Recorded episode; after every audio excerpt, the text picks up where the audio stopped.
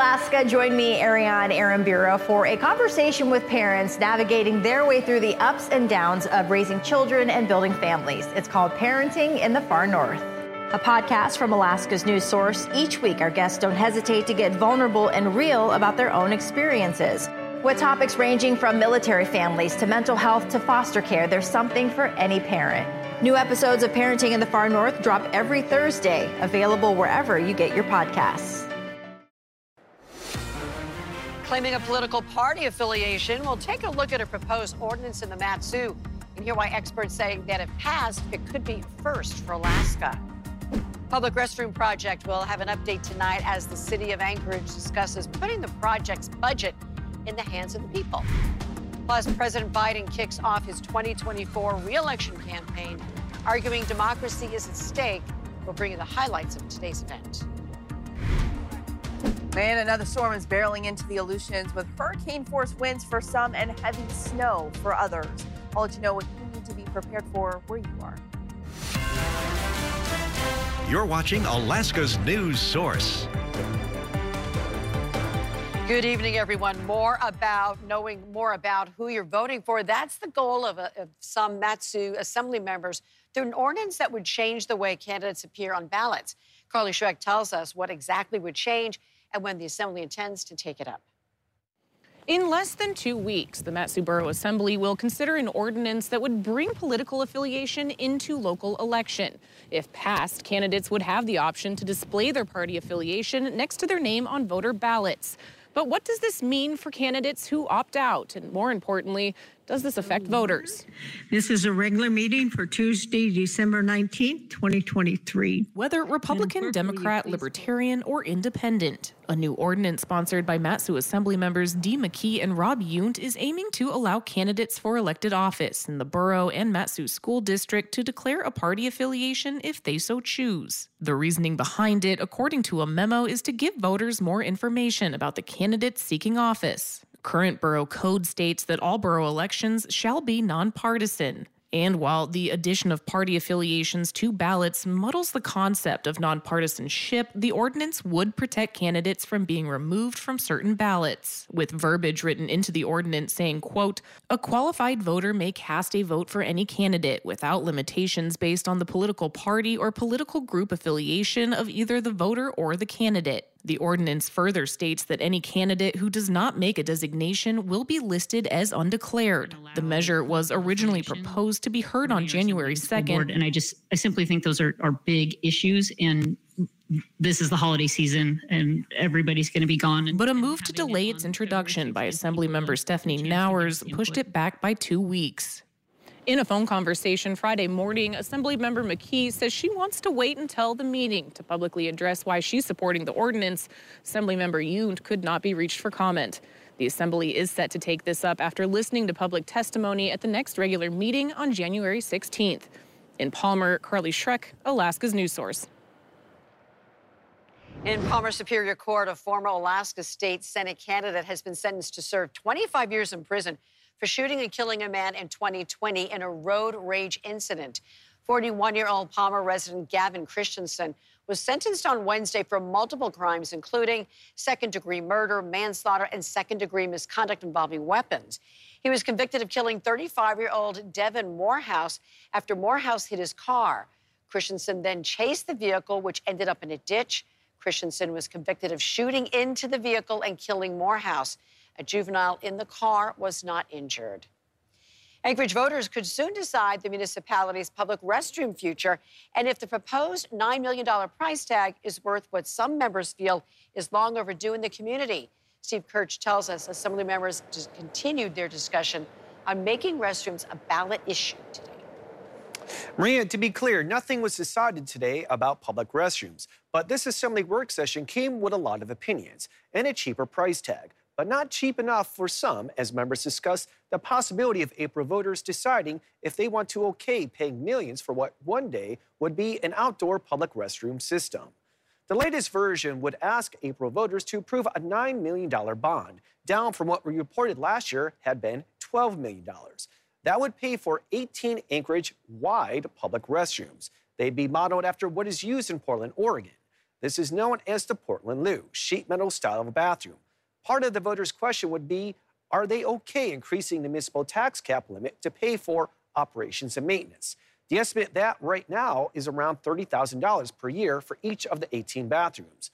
Assembly Chair Chris Constant, who's also one of the proposal sponsors, says the lack of public bathrooms is one of the biggest complaints he hears. While fellow member Zac Johnson does not question the need, he's concerned about the cost. The ancient Romans figured out how to move human waste. We need to do a better job. It's better than in the parking lots, even in the corners of buildings across town. You know, as an assembly member, I'm in favor of giving them that option. But as a voter, you know, I still need to to get more information about how do we actually expect the money to be spent and what do we expect to see in return if it is approved. The Assembly is set to discuss the item at Tuesday's regular Assembly meeting. Constant said the deadline for the Assembly to approve putting the proposal on the ballot is January 23rd. Maria? All right, thanks, Steve. Then turning to weather.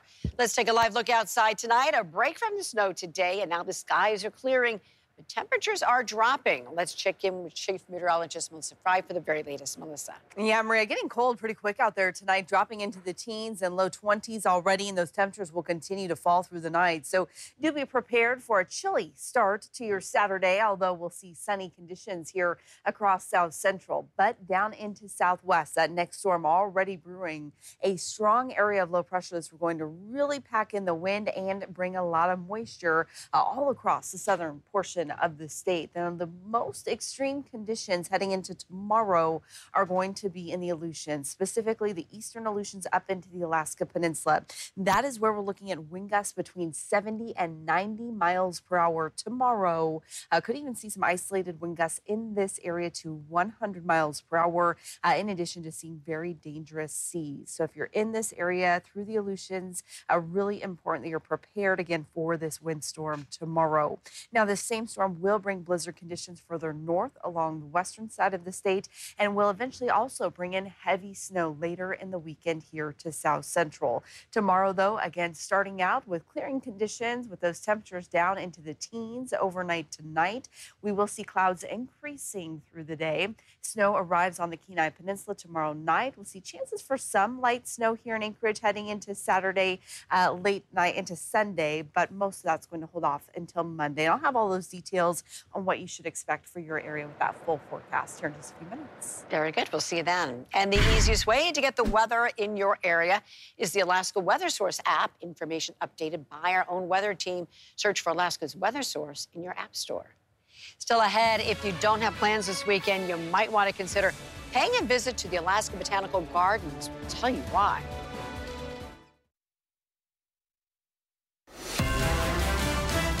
You're watching Alaska's news source. A chill is in the air, but the Alaska Botanical Gardens, the snow and ice is lit up for visitors to enjoy. And if you pay them a visit soon, you might even get to see some artists working on their ice sculptures. Photojournalist Rachel McFerrin takes us to see the works in progress. Uh, I'm here at Carbon Ice down at the Botanical Gardens, and I'm working on a semi-abstract sculpture that I've titled Solstice Serenade. So we'll have the moon on one side and then a sun emanating rays from the other. I'll be building it out. All the sculptors have been here and they're just kind of getting their pieces going. It's pretty exciting to kind of have this like mystery of seeing what they're gonna make. But yeah, and it's going on during our Brighter Winter Nights uh, light display and it's just like a kind of a fun way to get people out. After the holidays, you know, people are still looking for stuff to do and it's a really great way to get artists involved with the garden here. My process with these, some of it comes down to the size of the ice blocks that you have to start with. So I always try to come up with a design where I can expand it out from that shape a little, a little bit. Really, the ice sculpture competition is kind of like an added bonus of coming during this time. So we still have all of the regular fun activities, which is kick sledding. If you've never done it before, it's a really fun way to try, try it out here. And then we also have fire pits. Um, we've got a couple going on. I think the community gets really excited about cool local Anchorage slash Alaska stuff. what do you think? What was it like crawling through the tunnel? It was fun. It's a really special and lucky thing that we get to do up here, and we really make ice a big part of our display. Sometimes I like to stick with the season. You know, this one has the solstice theme to it, so a nice low sun that, that she's calling back, and the rest of it just kind of happens from there. After the ice sculpture competition concludes, we have two more weekends of brighter winter nights. So you can come out and uh, they'll be on display. And it's extra special because at night they we light them up. Whoop, whoop, whoop. Thanks for listening to our podcast. Click subscribe so you can get the latest podcast from Alaska's news source automatically. And stay up to date with breaking news and in depth reporting available for free 24 7 with the Alaska News Source app.